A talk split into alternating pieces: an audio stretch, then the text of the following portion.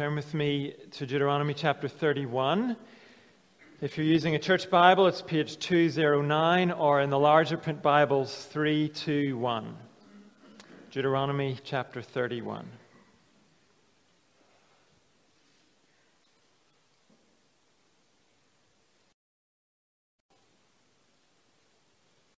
Last time in chapter 30, at the close of that chapter, we heard Moses tell the Israelites the Lord is your life, meaning He's your security in life. He's the giver of life in the first place. And so the only wise way to live is to make Him the center of your life. And now in chapter 31, Moses is going to press home that point. And there's a particular reason why Moses wants to press this home. We'll see it right away as we begin to read this chapter. So let's read from verse 1 down to verse 30, the end of the chapter.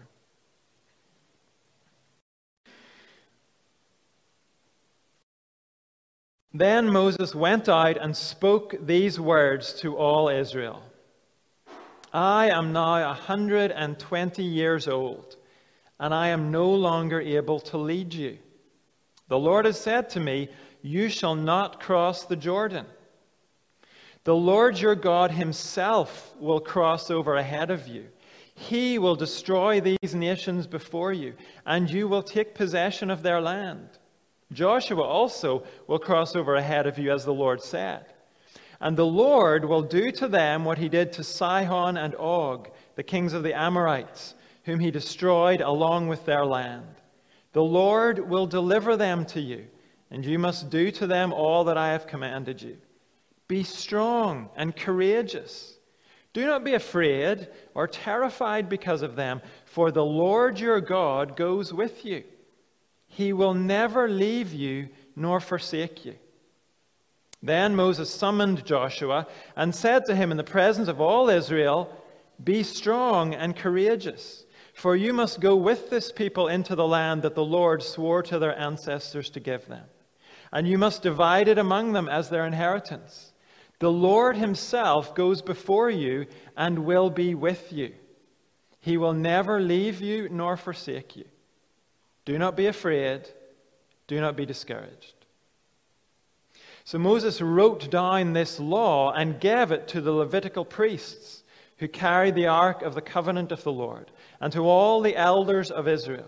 Then Moses commanded them At the end of every seven years, in the year for canceling debts, during the festival of tabernacles, when all Israel comes to appear before the Lord your God at the place he will choose, you shall read this law before them in their hearing. Assemble the people, men, women, and children, and the foreigners residing in your towns, so that they can listen and learn to fear the Lord your God and follow carefully all the words of this law. Their children who do not know this law must hear it and learn to fear the Lord your God as long as you live in the land you are crossing the Jordan to possess. The Lord said to Moses, Now the day of your death is near. Call Joshua and present yourselves at the tent of meeting, where I will commission him. So Moses and Joshua came and presented themselves at the tent of meeting. Then the Lord appeared at the tent in a pillar of cloud, and the cloud stood over the entrance to the tent. And the Lord said to Moses, You are going to rest with your ancestors, and these people will soon prostitute themselves to the foreign gods of the land they are entering. They will forsake me and break the covenant I made with them. And in that day I will become angry with them and forsake them. I will hide my face from them, and they will be destroyed. Many disasters and calamities will come on them, and in that day they will ask, Have not these disasters come on us because our God is not with us? And I will certainly hide my face in that day because of all their wickedness in turning to other gods. Now, write down this song and teach it to the Israelites and make them sing it so that it may be a witness for me against them. When I brought them into the land flowing with milk and honey, the land I promised on oath to their ancestors, And when they eat their fill and thrive, they will turn to other gods and worship them, rejecting me and breaking my covenant. And when many disasters and calamities come on them, this song will testify against them, because it will not be forgotten by their descendants. I know what they are disposed to do. Even before I bring them into the land I promised them on oath. So Moses wrote down this song that day and taught it to the Israelites. The Lord gave this command to Joshua son of Nun Be strong and courageous, for you will bring the Israelites into the land I promised on oath, and I myself will be with you. After Moses finished writing in the book the words of this law from beginning to end, he gave this command to the Levites who carried the ark of the covenant of the Lord Take this book of the law and place it beside the ark of the covenant of the Lord your God. There it will remain as a witness against you. For I know how rebellious and stiff necked you are. If you have been rebellious against the Lord while I am still alive and with you, how much more will you rebel after I die? Assemble before me all the elders of your tribes and all your officials, so that I can speak these words in their hearing, and call the heavens and the earth to testify against them. For I know that after my death you are sure to become corrupt, and to turn from the way I have commanded you. In days to come, disaster will fall on you, because you do evil in the sight of the Lord, and arouse his anger by what your hands have made. And Moses recited the words of this song from beginning to end in the hearing of the whole assembly of Israel. This is God's word. And it is not a message that originates with Moses. Moses is God's messenger to these people. The message originates with God Himself. But at the same time, as Moses delivers God's message, it has an added poignancy, an added intensity. It has an extra spice to it.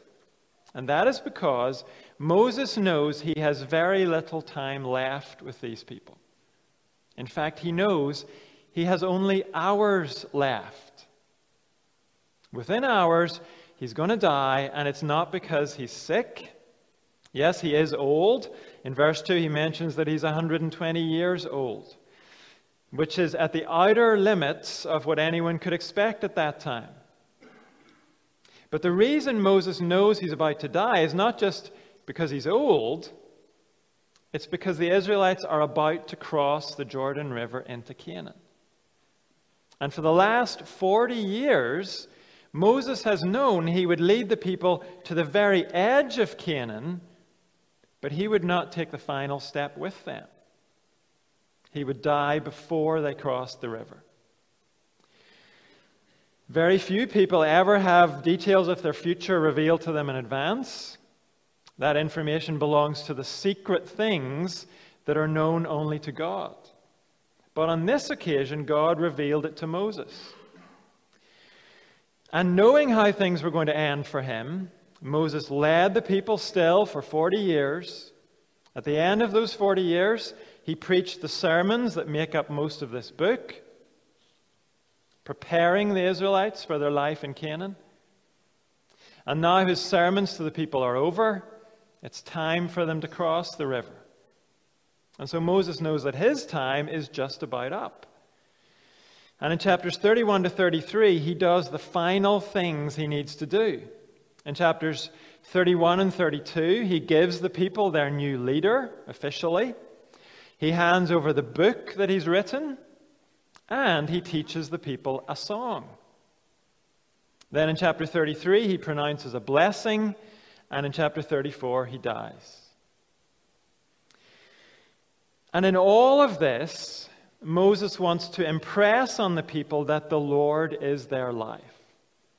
Moses is not interested in setting up some kind of memorial to himself. That is not the legacy Moses is after. He wants to end his life as he has lived it, pointing to the one who deserves their attention. We can see that in verses 1 to 8. Now, at one level, these verses describe a public handover from Moses to the new leader Joshua. But over and above that, these verses remind God's people that the Lord's presence is the source of our confidence. We can probably assume Moses speaks to the people from some sort of raised platform so that he's visible and they can more easily hear him. When verse 1 says he went out and spoke to the people, we can picture him stepping to the front of the platform. At this point, Joshua is still off stage. He's waiting in the wings until he is called onto the platform as well. But before he introduces Joshua, Moses wants the people to know Joshua is not the answer to your need. Don't think that all will be well because you've got Joshua. Don't put your confidence in the fact that from today you will have a younger, more energetic leader. That would be missing the point. That would be to misplace your confidence. Put your confidence not in your human leader, but in the Lord's presence. Look at that in verses 3 to 6. The Lord, your Lord your God himself will cross over ahead of you. He will destroy these nations before you, and you will take possession of their land. Joshua also will cross over ahead of you, as the Lord said. And the Lord will do to them what he did to Sihon and Og, the kings of the Amorites, whom he destroyed along with their land. The Lord will deliver them to you, and you must do to them all that I have commanded you. Be strong and courageous. Do not be afraid or terrified because of them, for the Lord your God goes with you. He will never leave you nor forsake you. Joshua is very clearly secondary in this whole thing. He's mentioned like an afterthought in verse 3 oh, and Joshua will be there too. But the reason they're to be strong and courageous instead of afraid or terrified is because the Lord is with them. And in fact, when Joshua himself is then invited onto the stage in verse 7, he is given exactly the same message as everyone else Be strong and courageous, Joshua, because the Lord will be with you. I don't know how impressive Joshua looked. He is a very experienced warrior by this point. Maybe he has the muscles and the scars to inspire confidence in the people. But the clear message is the people are not to put their confidence in him. And he is not to put his confidence in himself. In fact, the name Joshua means the Lord saves. Put your confidence in His presence and power. And this is an equally important point for us, isn't it? Because it's easy for us to think if only we had more Christians in Parliament.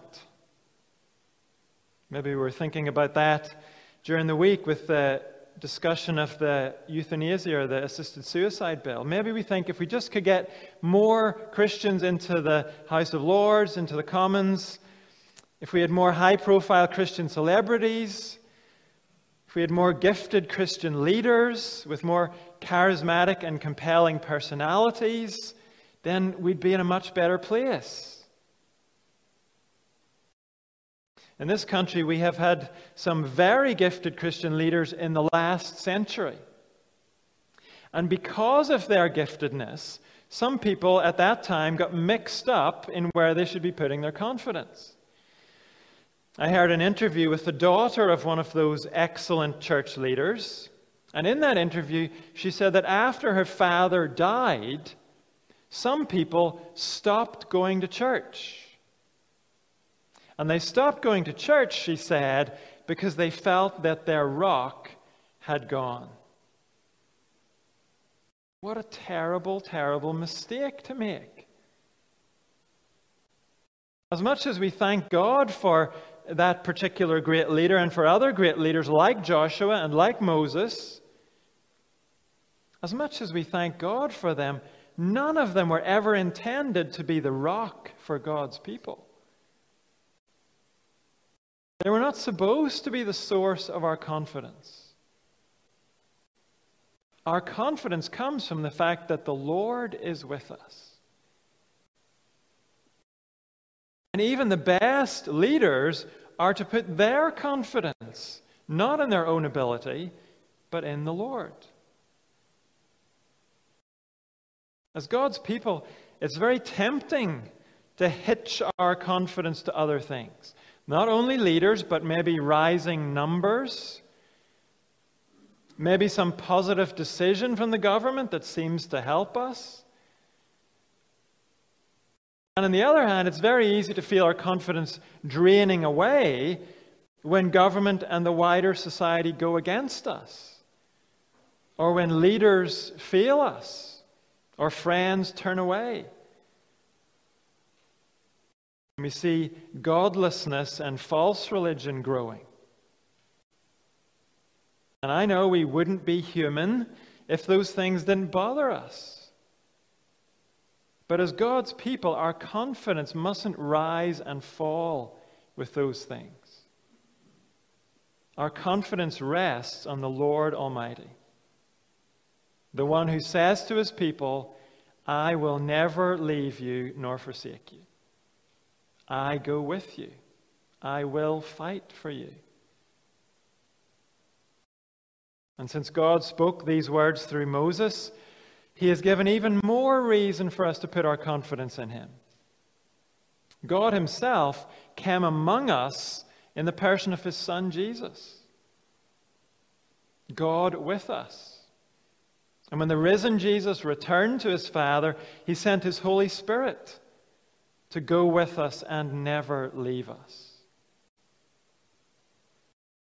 So as much as we can benefit from our leaders, as much as we can learn from them and grow to respect them, hopefully, let us never allow our confidence to rest in them.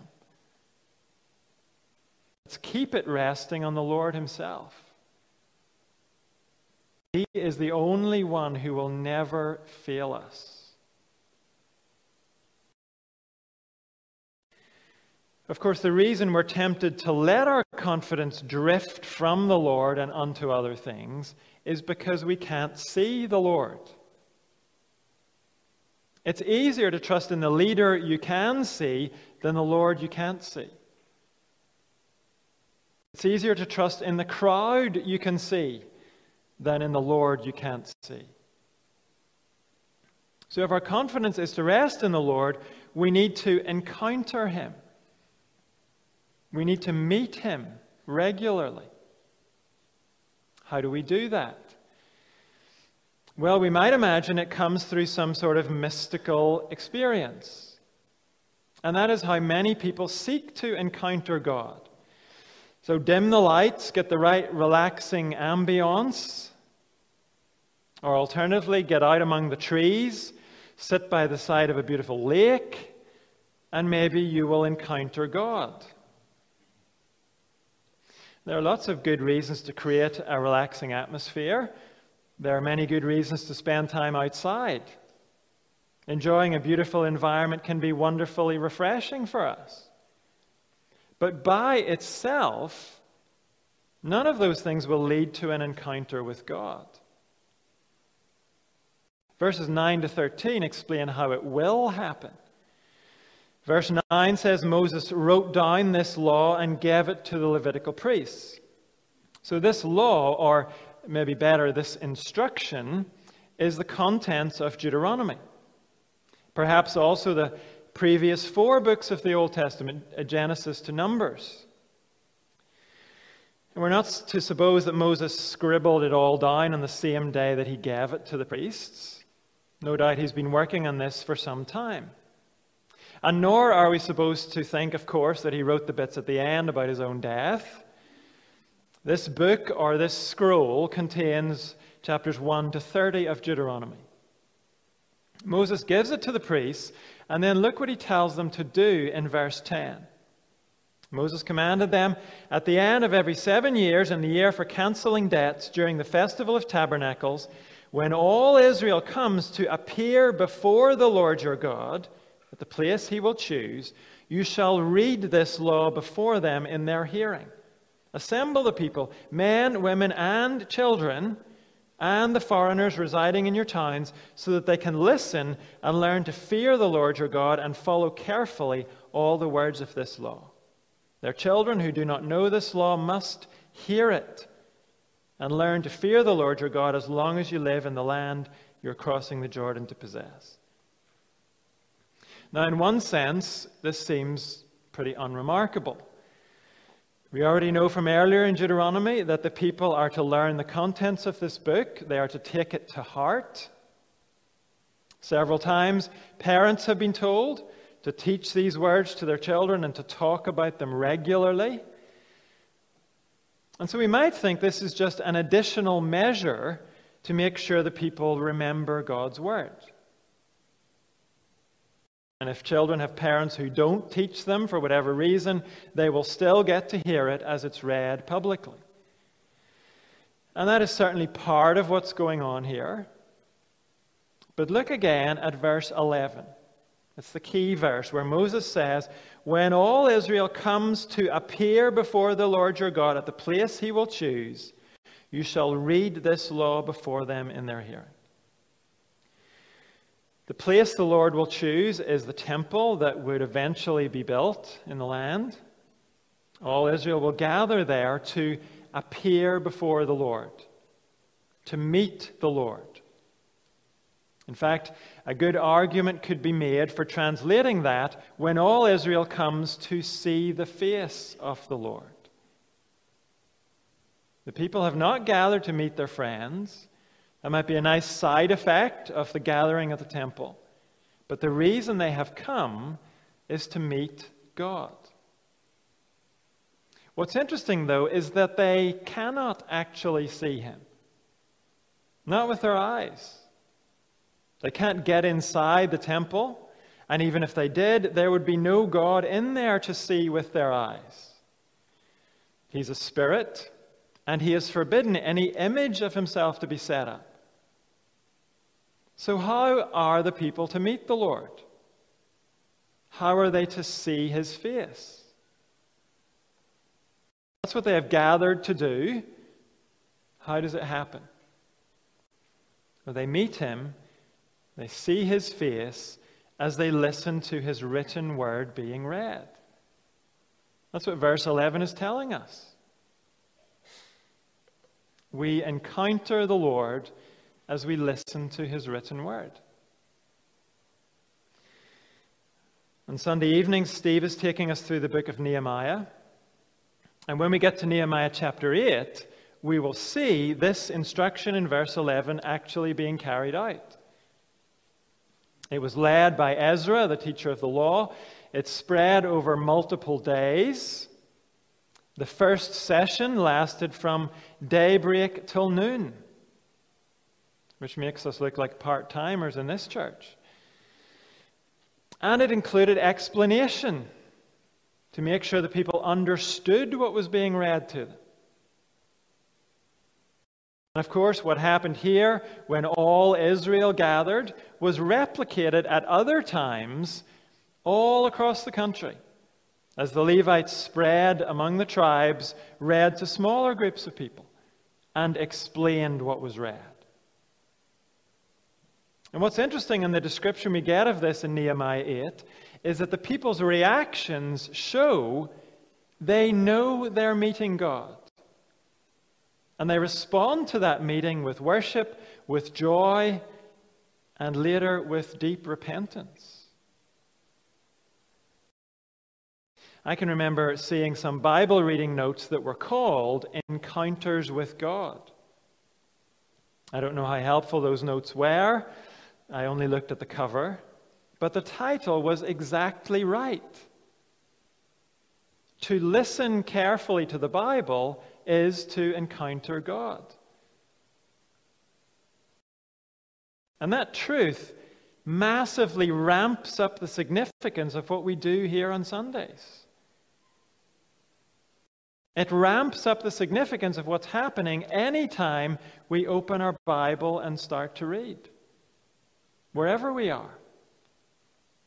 When we do that, we are not just listening to words or reading words, we are encountering the living Lord God.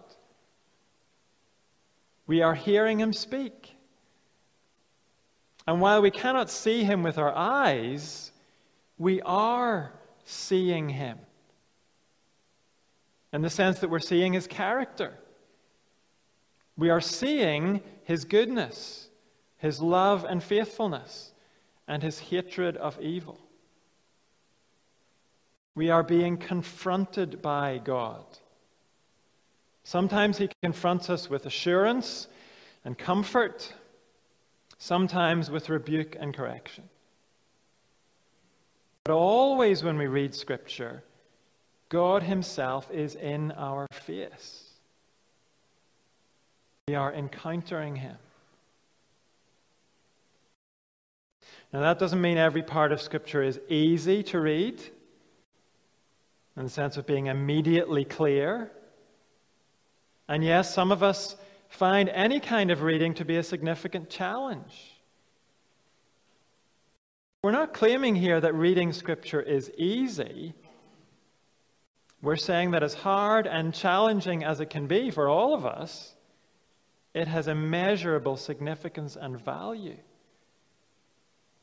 Because as we read, and I don't mean as we skim while planning our shopping for the week, I mean as we give ourselves to the often slow, hard work of reading carefully, giving the Bible our full attention, as we do that, we see the face of the King of the universe.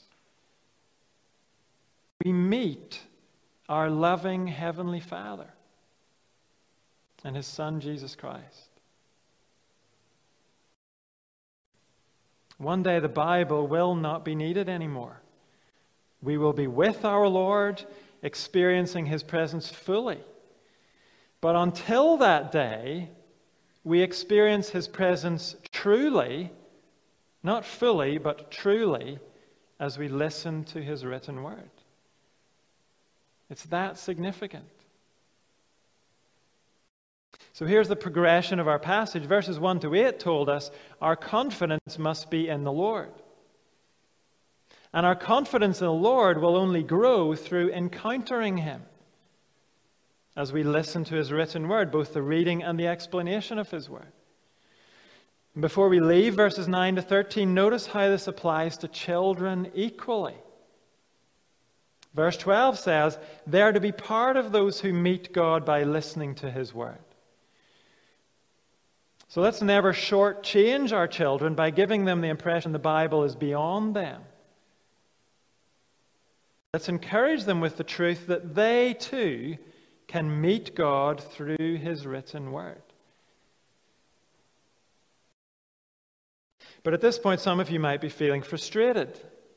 You might agree that we encounter God through the Bible, but you may be thinking you're missing something else that's very significant music and song. Surely that is also a tried and tested route to meet God. Well, let's look on in our passage because the last section of Deuteronomy 31 is about a song. Next week we'll look at the song itself in chapter 32, but here we're given the background to it. And at first it seems a bit confusing. In verse 14, the Lord summons both Moses and Joshua to the tent of meeting. What is that? Well, we might be familiar with the tabernacle tent that stood at the center of the Israelite camp. The tent of meeting was a different structure that was outside the camp. It was a place where God had communicated with Moses during the travels of the last 40 years. And because Joshua had been Moses' assistant, he was familiar with the tent of meeting as well. And here, after the public commissioning of Joshua, back in verses 7 and 8, now God calls the two men to the tent of meeting to commission Joshua privately. But what actually happens is, when the Lord appears in a pillar of cloud in verse 15, he speaks at length not about Joshua, but about the fact that the Israelites are soon going to turn their back on the Lord. He says in verse 16, they will prostitute themselves to foreign gods of the land they're entering. And as a consequence of forsaking the Lord, they will experience the discipline of the Lord. That will come in the form of many disasters and calamities. We heard about those in detail back in chapter 28. Painful detail. And verse 17 says, In the turmoil that they will experience, the people will ask, or in fact, they will say, Have not these disasters come on us because our God is not with us? It's more of an accusation than a question, really. The Lord has let us down. He's done a runner on us. That will be their reaction to what happens. And yes, it will be true that the Lord has hid his face from them, meaning he has withdrawn his favor. But the point they are missing is why that has happened. It's happened because they have forsaken him. The Lord covenanted to be a husband to his people, and he has been unfailingly faithful. They have prostituted themselves to other lovers. False gods who can be neither faithful nor unfaithful because they're completely lifeless. That's the cause of Israel's pain. It's because of their own waywardness and sin. And having described what will happen and how Israel will miss the point of what happens, now God says in verse 19, Write down this song and teach it to the Israelites and make them sing it so that it may be a witness for me against them. How have we moved suddenly from the news that the Israelites are going to prostitute themselves to this command to teach them a song? Is this a break for a bit of something completely different? A bit of light relief in the midst of the bad news about the future? Let's have a song to lighten the mood for a moment. Is that what it's about? Well, let's ask a different question. What is it that is significant about songs? What do songs do in probably a greater way than anything else? They engage our emotions. They reach us in a way that almost nothing else can. Now, words alone can affect us emotionally, of course, but words and music together do that in spades. Isn't that true? A song can lift us right up, or it can bring us right down. Songs can make us smile and feel like our heart is going to burst with joy and exuberance. And songs can make us weep and feel an awful ache in our heart. So then, let's ask again why does God tell Moses to teach the people a song? He does it because in the days to come, he wants the people's emotions to be led by the truth. They are going to experience disasters and calamities. And they are going to get emotional about that. We saw that in verse 17 with their accusation the Lord has let us down. And in preparation for those future days and those wayward emotions that they're going to have, now in advance, the Lord gives this song which we'll see next week is full of the truth about God and truth about the people. He gives this song so that when those hard times hit, the people's emotions will be led by the truth. It's pointless telling human beings not to get emotional. We are emotional beings. God made us that way. But the message is our emotions are not to be allowed to run where they will. They're to be led in a way that's helpful. Our emotional response to the Lord must be led by the truth. It's a given that we will experience emotions, all sorts of them. We can't plug them up, not for very long anyway. But what we must do is take steps to lead our emotions with the truth about God and the truth about ourselves. So, when in the future Israel hits hard times, this song they're about to learn will be with them. And we all know how songs do stay with us. And when they want to lash out against God, when they find themselves wanting to blame God, this song will lead their emotions down a more truthful route, a route that acknowledges God's goodness and their own sin. So, if we come back to our question from earlier and ask, is music a way to encounter God? The answer has to be, it depends. Music will stir up our emotions for sure. But that can lead us away from God just as easily as it can lead us to Him.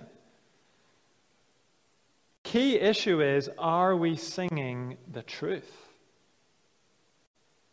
Notice here in verse 22, we're told that Moses taught the song to the Israelites, but there's no indication about the style of music that went along with the words. Maybe if we listen to some Middle Eastern music, we might get a rough idea of what the music might have been like. But the sense we get is that the style of the music is entirely secondary, it's almost irrelevant. Certainly, I think it's significant that God has made no effort to preserve musical notation in Scripture. There are lots of songs in Scripture, but no music. That seems to indicate he is not very concerned with style. What he is concerned about are the words of what we sing. Are they true?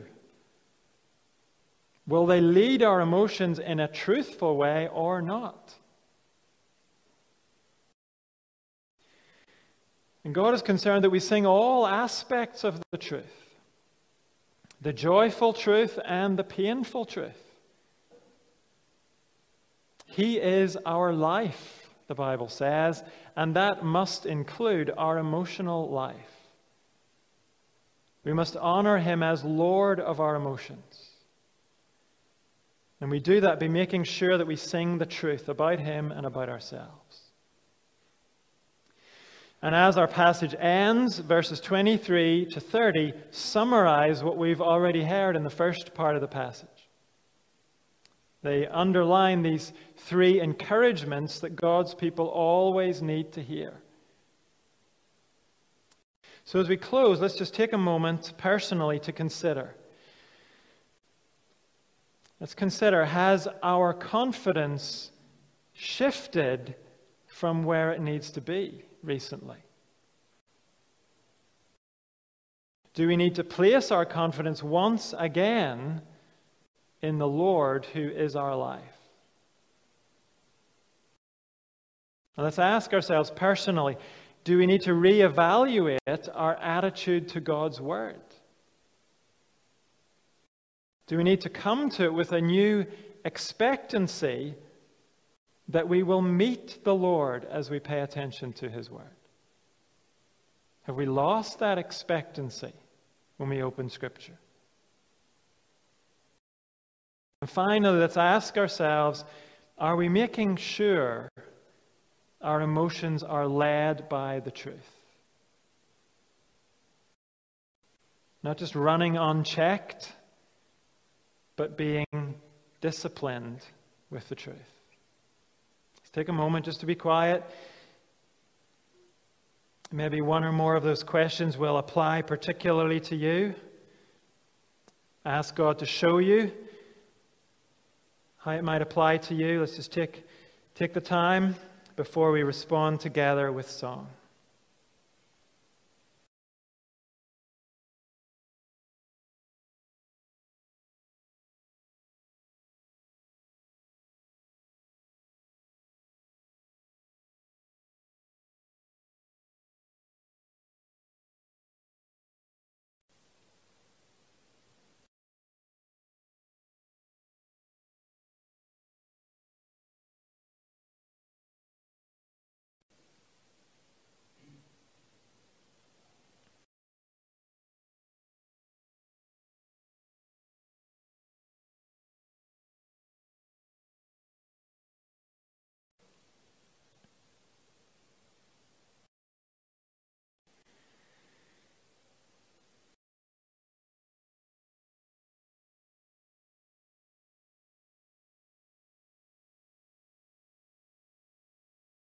I think that our last two songs do stir our emotions and lead our emotions with the truth of God's Word, specifically the truth about His work in Jesus Christ.